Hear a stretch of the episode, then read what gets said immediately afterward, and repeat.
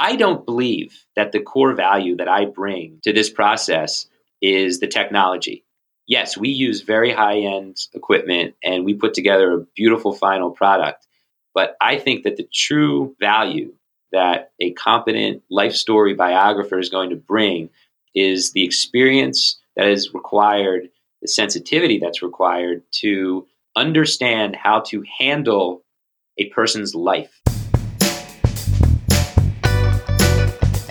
Welcome to the Life Story Coach podcast, where you'll hear interviews, tips, and advice on the craft and business of personal history and life story writing with your host, Amy Woods Butler.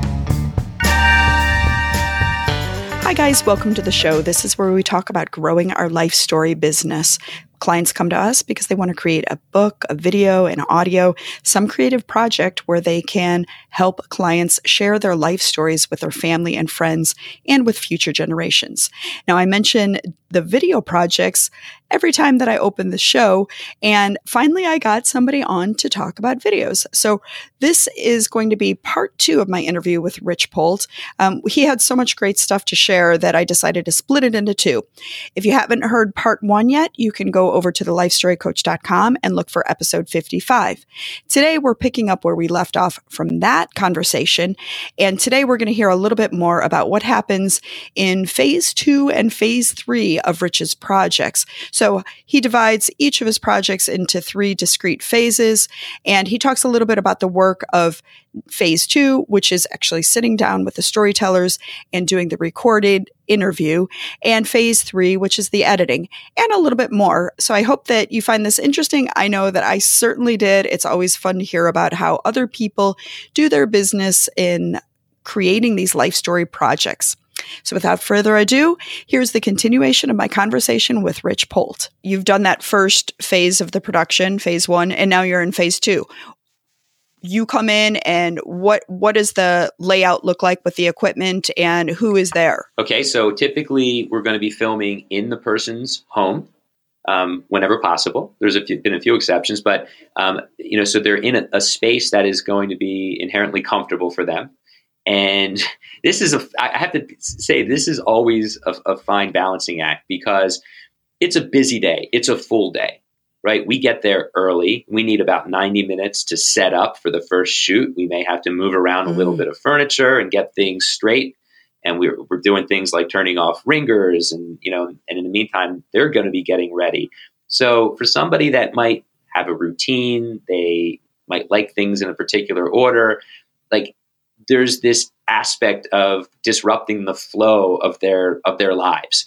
And with again with an older population, you need to constantly be be like striking the balance between doing what we need to, but also paying attention very closely to their needs so that it's a rewarding and enriching experience for them.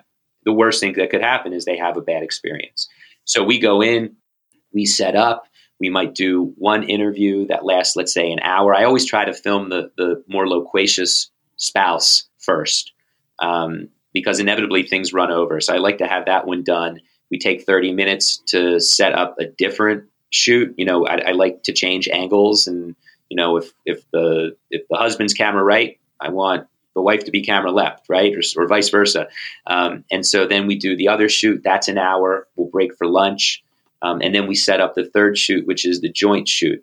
Um, I'm working with with really talented documentary videographers, cinematographers, um, and so you know they taught me things about framing a shot, about the angles on a wall, um, about uh, lighting. Um, you know, something as, as simple as placement of things in the background. Um, you know, I'm always looking for something significant to place in the background. So it's it's an involved day. And then, of course, after the filming is done, we like to get what we call B-roll footage. That's the additional footage that you might see on the on the showcase videos when you're hearing the person's voice, right? But you might see them engaging in an activity or pictures on their wall. And so we collect all that while they're in their home too. So it's not uncommon that we'll arrive at 7:30 a.m. And, and say goodbye at 5:30 p.m. And this is always taking place on one day. Um, we try to do it in one day. Again, uh, when you're trying to keep the cost of this manageable, you you have to try to stick to certain kind of benchmarks. And when I when I shoot with a videographer for one day, that's that's coming out of my bottom line, right? I'm paying that videographer mm. as a contractor, and he or she is, you know, they need to maintain a certain rate. And if they're going to be coming in for a second day, then that's going to drastically change my cost on the product.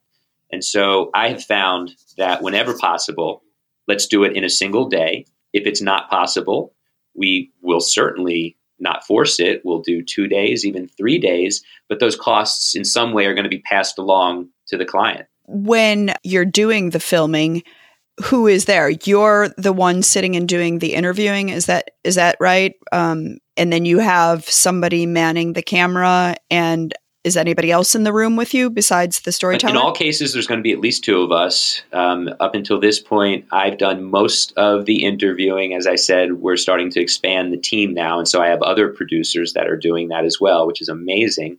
Um, there's going to be a videographer in the room.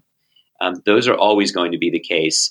Um, but now, as the team is expanding, we sometimes will have an assistant producer in the room who is there just to be another set of eyes. They help out in terms of, you know, just taking care of minutia during the day. They're also taking notes and listening for moments in the interview that might be important when putting together a showcase reel or pulling together archival uh, images and things on the back end. Um, so yeah, but I try not to bring in more than three people because beyond that, it starts to feel like a like a set and, and and starts to feel really uncomfortable i think for for the interviewees. Right. And then can you talk about the stage three? Yeah so stage three you know as i like to say that's that's when uh, they're off the hook and and all the heavy lifting is on us. Um, uh, if it's so early on i became proficient in um, adobe premiere pro which is the editing software. I wanted I know that I have very specific um, tastes, and I can be somewhat persnickety and detail oriented, and I'm sure I could be a real pain in the butt for for an editor. and so I knew that I wanted to be able to make changes that I saw fit um, without having to you know call or email an editor every time oh can you you know chop off that one second? Can you fade this out a little earlier? That wasn't going to be healthy. Um, and uh, so the very first one that I did, the very first one, first of all, I was making no money, so I couldn't have afforded to pay an editor. But I, I basically taught myself Adobe Premiere Pro and did this. And I spent 170 hours make, making that movie. Um, I mean, I was still doing PR. I was like doing this on the side. I was doing it at nights and at wow. weekends. But it, throwing myself in the deep end on the editing side, I think for at least for me was the right call. Um, I, am not going to try to teach myself videography, but having a working knowledge on editing was wonderful. I still I still rely so much on the editing team, uh, Jordan Freeman being my primary editor, um, because there's just going to be things that that he brings to it with his eye that I wouldn't catch. Um, but anyway, so that was really helpful. Um, on the editing side, um, and, and this is constantly evolving. When you have four hours of raw footage, that's a lot of time. And you need to create a process that's going to mitigate or minimize the amount of times you have to watch through that footage. And so we've gotten to a mm. point now where we kind of have the like a, a series of passes. And in one pass, we're going to first sync up all the footage and kind of get a clean working timeline. Then in another pass, we're going to drop the photos and B roll and any other personal media assets onto the timeline in appropriate places. And so, you know, we've labeled all of those items, um, you know, the digital files um, with years and the people so that we know where to drop those on the timeline. Okay, wait, hold on one sec. Is this the project that you're talking about? That's the core mm-hmm. project the, that's going to end up being a yes. three hour project? Okay, yeah, okay, yeah. go ahead. Yeah, we might have 200 photos that go on onto that timeline. Now, 200 photos dispersed over a course of three hours is not a lot. Um, you know, it might be a photo here, a photo there, but it still it creates a little bit more interest. It's something visual, and I think it's a nice touch.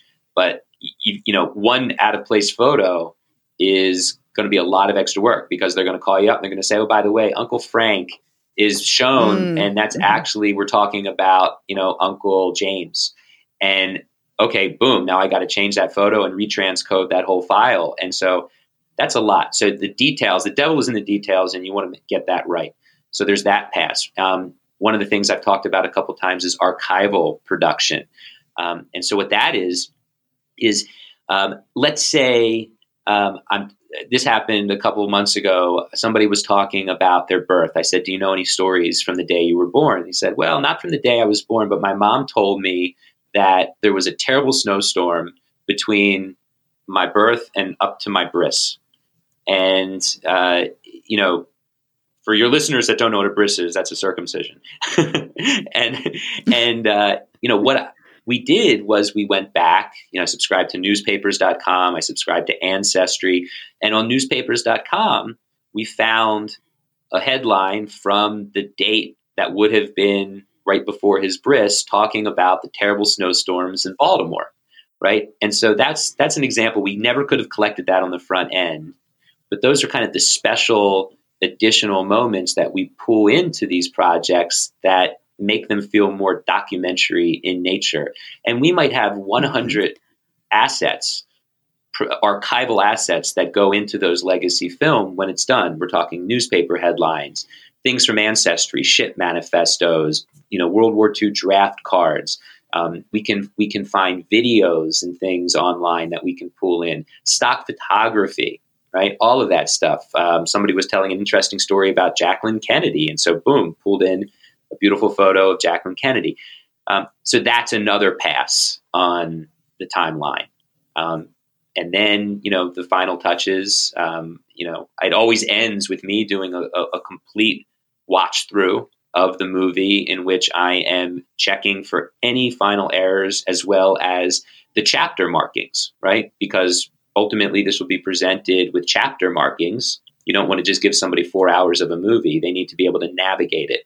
So I'm watching through and trying to pick out when the sensible breaks are going to be. And then, is there any kind of supplementary um, uh, written information? Like, do you do any, you know, like chapter one contains such and such, like an an index to go with it? Um, a, a very cursory one. I mean, we'll hand people we'll hand people a folder that has the uh, the SD card that has all of the files on it, all the file information. Another sheet that has we deliver everything online, so we create custom websites through the back end of the Acknowledge Media oh. page that then link to a password protected Vimeo page. So everything is done digitally, and so people need to have links, passwords, all of that and then just a listing of the chapter marks. We don't expand on that at that point. No. But it's funny you mention it because someone recently was asking me, you know, is there a coffee table version of what you do? And no, there's not a coffee table version at this point. But uh, yeah, at some point I would love to, yeah, you know. Future plans, Rich, right? right? I mean, there's nothing, you know, for all of this time and energy and work, there's nothing less sexy than giving something to somebody in the cloud right. Right. Right. Yeah, the presentation. Right. Right. I can see that. Yeah. Um, yeah. well, I know I know some people do um, uh, they'll have like a little thumb drive or you know SD card or something, and they'll uh, there's even um, custom made boxes you know, so it, it almost looks like a jewelry box that people will put them in to, so that they'll have something tangible that they can present the client with. But yeah, uh, but the world is not going in that direction. So I, I could see where the challenge would be for that. Yeah. Okay. So um, I, I, have a few questions. Um, one is regarding what you do. So your primary role, it sounds like, is, um, well, I'm assuming drumming up the business, but on actually doing the work on the projects, it sounds like your primary responsibility is taking care of the interview so doing the really the the client facing work um, or the storyteller facing work. Um, but you also get involved with the editing. Now uh, am i understanding that right? Well i mean my my primary role is still eh, you know uh, president and chief bottle washer. I, I, mean i'm doing everything. I'm the only oh, okay. the only full-time person who who is charged with making Acknowledge Media succeed. And while the team is certainly expanding, and while I'm I'm starting to get better about uh, delineating tasks and and overseeing different aspects, I really I'm doing new business development, I'm doing operations, I'm running the interviews, and I'm overseeing final product. I'm doing sales, I'm doing PR and marketing, um, HR, yeah, all of it. Yeah, isn't it great to be self employed? I, I, love it. I love it. Good. Well, I guess what I mean specifically is is in the creation on the creation side of the project. So, um, you taught yourself uh, Premiere Pro, Adobe Premiere Pro. Um, are you getting, you know, really getting in there up to your elbows in the editing, or are you are you more overseeing what your editor is doing? It's more the latter. Um, and you know, I've now been doing this this work full time for three years, and I am I am actively now trying to extricate myself from needing to be so involved in the mm. editing. It's it's a poor use of my time with regard to scaling the business. It's not a I don't want to imply that I don't love that work. It's enjoyable, and I, I think I'm, I, I've got a flair for it. But if I'm going to grow the business, if I'm going to not be a bottleneck, um, then I can't be spending my time doing all of that editing. It's it's too involved and too time consuming. Hmm. Yeah. Well, and that's you know that's a common refrain in this business is you know try to parcel out the jobs that are not going to benefit your bottom line. You know, we all have to figure out what is attracting us to this kind of work. So, you know, if you absolutely love writing, then you're not going to want to hire an editor to do the writing for you. Or, um, but you also have to see it as a business if if you really want to make it something that's sustainable and that you can grow right. um, and and scale up. So that leads me to um, to the question of how did you decide how much to charge for your services? And if you don't mind sharing how much those are um, how, how do you come up with those numbers and what are those numbers? Sure. So th- that that was always the million dollar question early on which mm. is do i post do i put numbers on my website prices or do i not post prices on the website? And i was getting advice from all ends. Um, but when I looked at what other people were doing, I was seeing less. Most of the time, people were not posting prices. Um, and so that's kind of the route that I went early on. The, the argument being that you don't want to box yourself into a corner. You don't know what um, you know what people's needs are going to be. Every one of these should be custom in nature, and so treat it as such. And that's that's how I started at the beginning. I had some loose prices out of the gate. I mean, the very first ones I was giving away, and, and we're talking hundreds of dollars. And then I was doing it for a couple thousand dollars. And then I kind of settled into a nice groove where I was doing them in the in the I think it was like four thousand dollars for an individual, six thousand dollars for a couple, um, and then that varied based upon whether you did. Oh, and then I realized you know these showcase pieces take a lot of time. I don't need to be including them just because. And then I differentiated them from a packaging standpoint, pay more if you're going to do a showcase. Um, but what's happened is, is over time, um, I, I didn't I didn't stay in that area too long because frankly that's that's not sustainable. That's too low mm. to be doing this, and so I've been moving up. I, I, call it kind of right correcting. I've been bringing the price level to a place that's more reflective of the work and the quality. Um, is it where it needs to be yet? I don't think so. It's where I'm comfortable being now. I'll share those numbers in a second, but um, I just had a situation the other day where somebody was comparison shopping and they told me, you know, wow, your prices are, are, are really just, they, they're great. They're in line with our budget. We were talking to somebody else who was offering, you know, who was asking $60,000 for the same thing.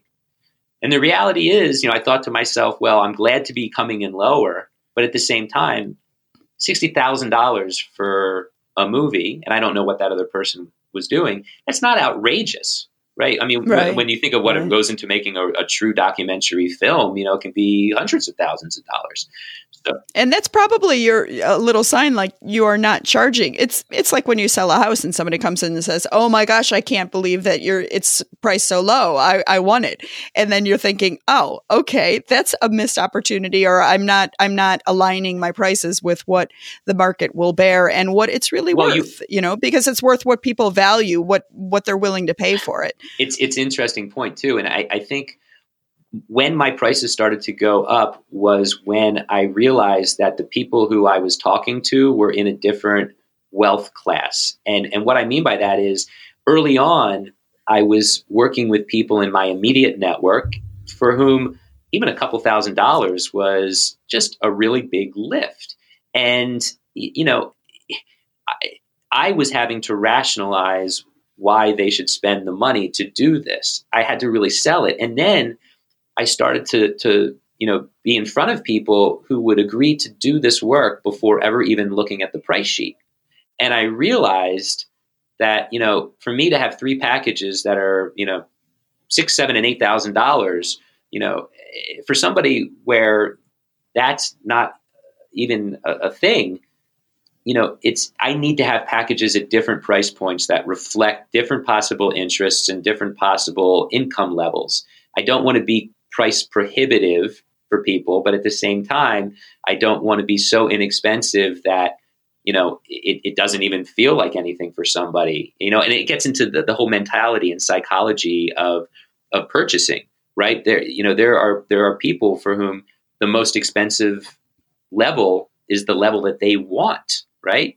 Um, and if something is underpriced, then they don't think that it's valuable enough. Exactly. So right. anyway, so right. you asked about my different price points. Right now, I offer um, kind of three core products. Um, I talk about them as my narrative, my showcase, and my feature level. The narrative being the one without the showcase piece. The showcase level, tier two, which includes the narrative, of course, but then has that additional six to 10 minute showcase piece. And then the feature piece being the longer documentary. And the narrative they're, they're each priced for the individual or for the couple. Okay, so for uh, for let's start with individuals. For a narrative, an individual would be seventy five hundred. For the showcase, it would be eight thousand nine hundred, and for the feature, it would be twenty nine thousand. And then for a couple, the price point changes a bit. So for a narrative, um, it's eleven thousand two hundred and fifty. For the showcase, it's thirteen thousand three hundred and fifty and for the feature, it's forty-two thousand.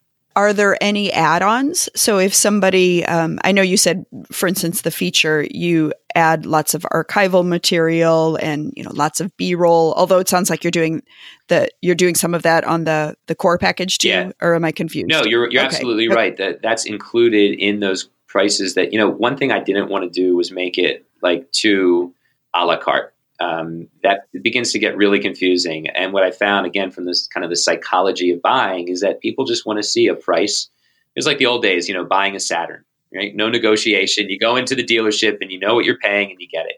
And I think that's true with this as well. People don't need to know what goes into the sausage; they just want to buy it.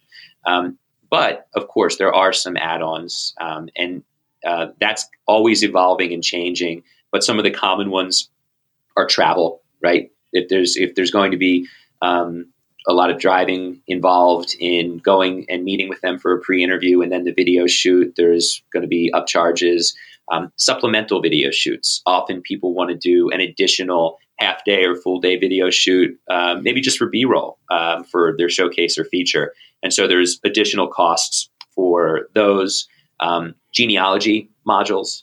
Um, you know we can do we have a kind of a standard genealogy package where we look into you know the subjects. Parents and grandparents we're confirming basic information and coming up with some materials that we can use to confirm and put into the production. But then there's additional you know sometimes people just love that part. They want to do a deeper dive and so that's really kind of ad hoc per per hour. Um, other charges could be if we know this person just has so much content that it's going to be much longer, right? If, if we get six to eight hours of raw footage of stories, um, you know that they want those stories, but that that there's a ripple effect. You know, for every hour mm-hmm. of additional raw footage, that equals you know what eight hours more work, ten hours more work on the back end. So um, there's additional cost there, and then also, you know, I, I kind of you have to be very sensitive with the way you talk about this. But when there's cognition or clarity issues at play, um, that can create additional work as well. And and so you know, I think that, that you need to pay attention to some of those variables um, when pricing it out. If you do end up so you know you're going to have three to four hours of of recording um, how does it morph into six or eight? Is it just because people say no we don't want you to leave yet or no we want to hire you to come back again because we have so many more stories to tell? Um, i usually have a sense going in when there's going to be more stories you know when it's going to go on the long side I'm, I'm really surprised i really go in thinking it's going to be three hours and it turns out to be six hours um, but when we're talking and somebody's telling a story, I think it is a cardinal sin to cut them off. It's okay. It's hmm. okay mm-hmm. to steer. Um, you know, a person finishes a story and and you come up with kind of a smart segue. You know, well, on that last point, you know, how did you, you know, and kind of bring it back to where you want to go. But if a person is just kind of consistently um, you know, weaving these intricate yarns and waxing poetic. I, I, who who am I to cut them off? In particularly, you know, when the kids have said we want to capture mom and dad's stories, you know, the full breadth of stories. Right. And so then it just goes long. Yeah. And and I usually let the kids know in advance, look, there's going to be the chance this is going to go long. And if it does, that could impact um, the pricing here. And I, I, usually kind of get that that um, blessing in advance so they're not caught off guard. Mm-hmm. Well, I, have just one or two more questions about the pricing, um, um, and then I want to talk a little bit about the equipment. So they know ahead of time what the package price is going to be. Um, are they paying? Are they giving you partial payments as you go along? In addition to that question, so when you deliver the product, um, is there a chance for them to request certain edits, and is that built into the price? And then do they pay the final payment when they get the final product? Any more questions you want to ask? Sorry. um, I, um, I, so in general, I like to collect about uh, on, on, these standard packages about fifty percent up front. Rather, you know, not fifty percent when we start with the pre-interview, and then the other fifty percent upon final delivery. Um, I do collect a modest um, upfront deposit um, at the time that we sign the agreement, you know, because often you sign the agreement, but it's not going to start for another 60 or 90 days, right? And what what happened early on was I said great, and then you know two months would go by, and they would say, you know what, we're going to postpone, and I'd say, well, okay, I was kind of banking on that income, um, and I said no to other people for that period.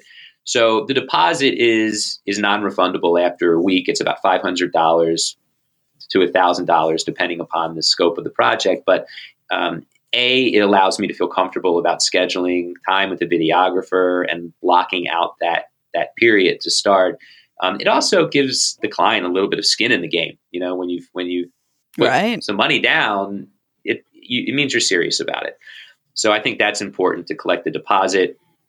Then again, about fifty percent at the when we start, and then on the back end, um, I do I, I try to not create opportunities for the client to uh, edit the work, right? So it, there's nothing that states outright in our collateral that you know as part of this you will have editing cycles, and the reason that I say that is one because it can create a lot more work, and it kind of it almost deputizes them to to get their mm-hmm. hands dirty.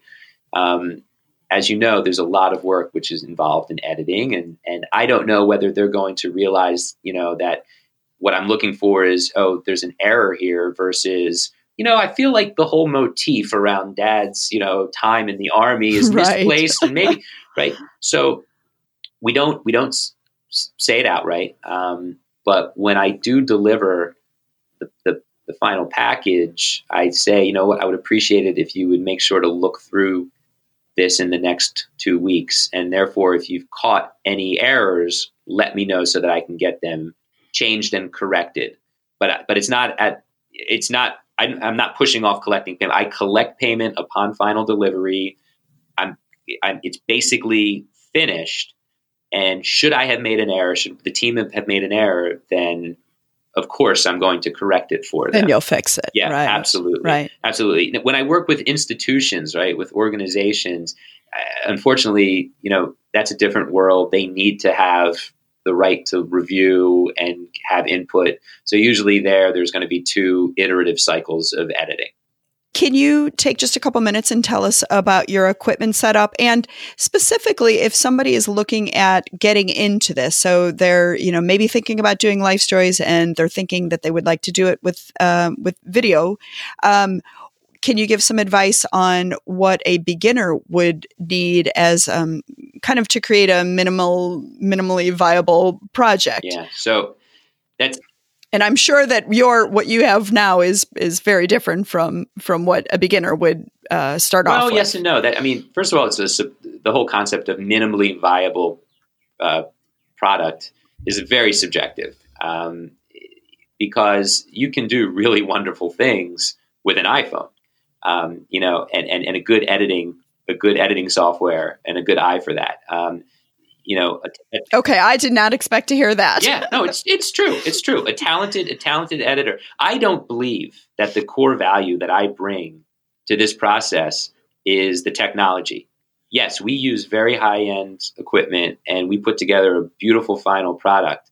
But I think that the true value that a competent uh, life story biographer is going to bring is the experience that is required the sensitivity that's required to understand how to handle a person's life in their hands. You are you are dealing with a person's most most fragile and valuable possession, which is their lives, their experiences, their mm. egos, and a, a, really talented documentarian who just comes out of uh, grad school, who's a whiz with cameras and editing software, is not going to have the life experience and the sensitivity to understand how to do that, how a, a, a, potential question could be inflammatory for a family, and when to edit and when not.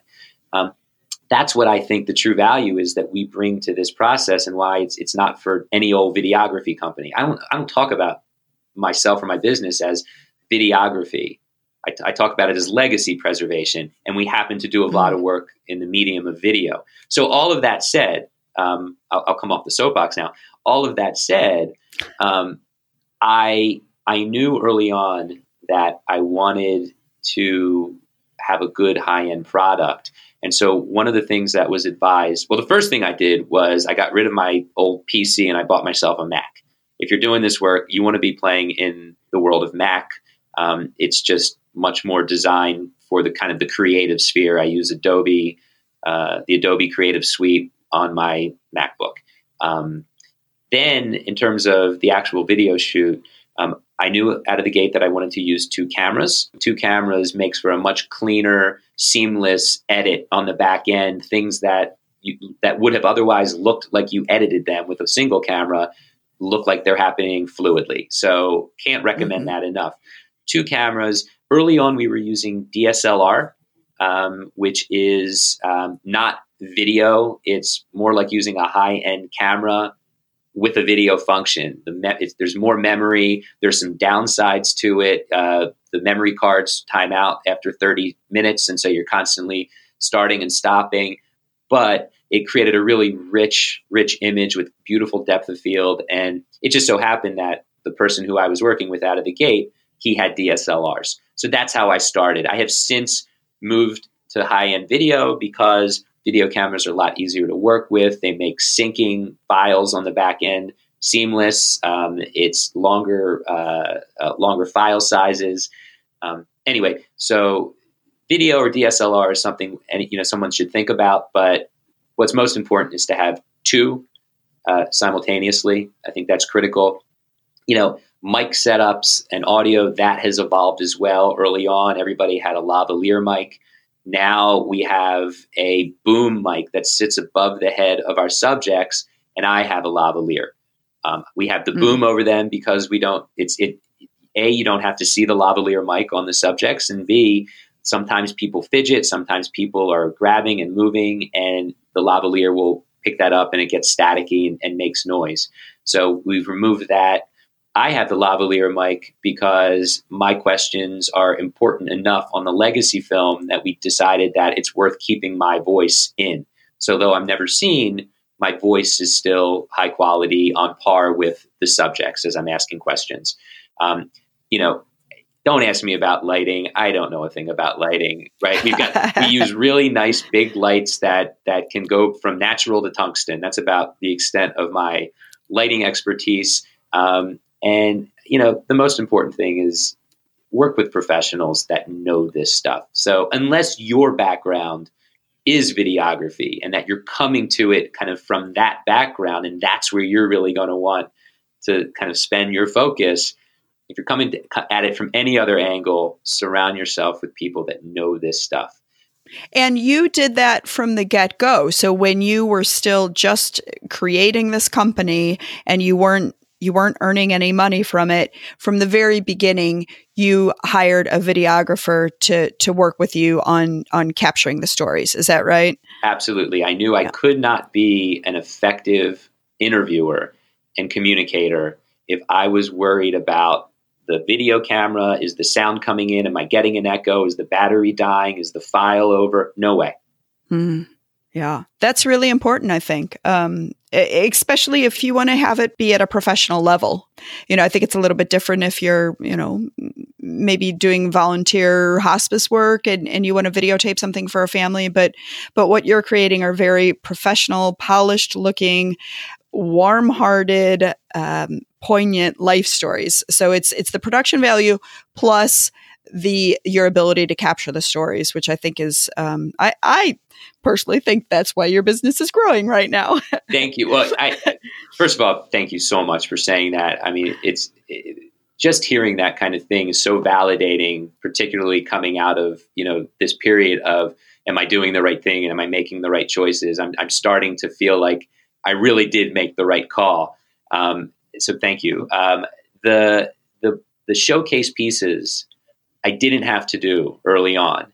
Um, and, but as I said before, I was doing them for free as part of the, the project because I knew that a four hour, um, low edited legacy film was not going to be of interest to anyone other than the family itself. And it, it didn't lend itself to marketing. And I figured if I can give people these showcase reels and then they agree to let me share them publicly, not only will they be glad that they have them, but they will become effective marketing tools. And I think they have. And I'm sure that I'm sure at least for some of the people they feel a little bit like a rock star. Their their video is up there for people to see, right? yeah, I tell you as, yeah. a, as an aside, one of my most special uh, showcase pieces that I did recently. Um, uh, I filmed the, this gentleman in New York last July, uh, last April, and he's the first client of mine that passed away. He died oh. a week ago, and um, and his daughter, who you know contracted me to do it, she sent me a text um, hours after he passed away, and I- will read it to you. It, it's it's on my phone right now. Yeah, please do. It says it says, "Rich, my dad left his body this morning, and in this most devastating moment, when I can't breathe." I'm thinking about how grateful I am that we have his documentary. Thank you, Beyond Beyond.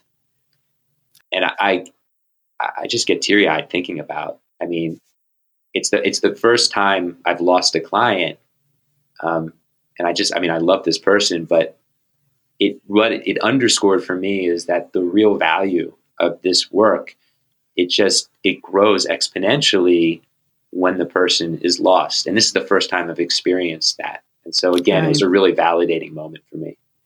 Yeah. Yeah. That's why we're doing this. Yeah.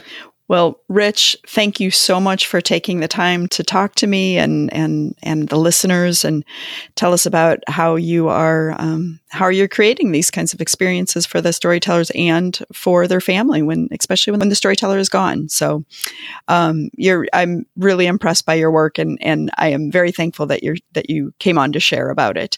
Um, if people want to get in touch with you, if they want to see some of the work that you're doing, where should they go?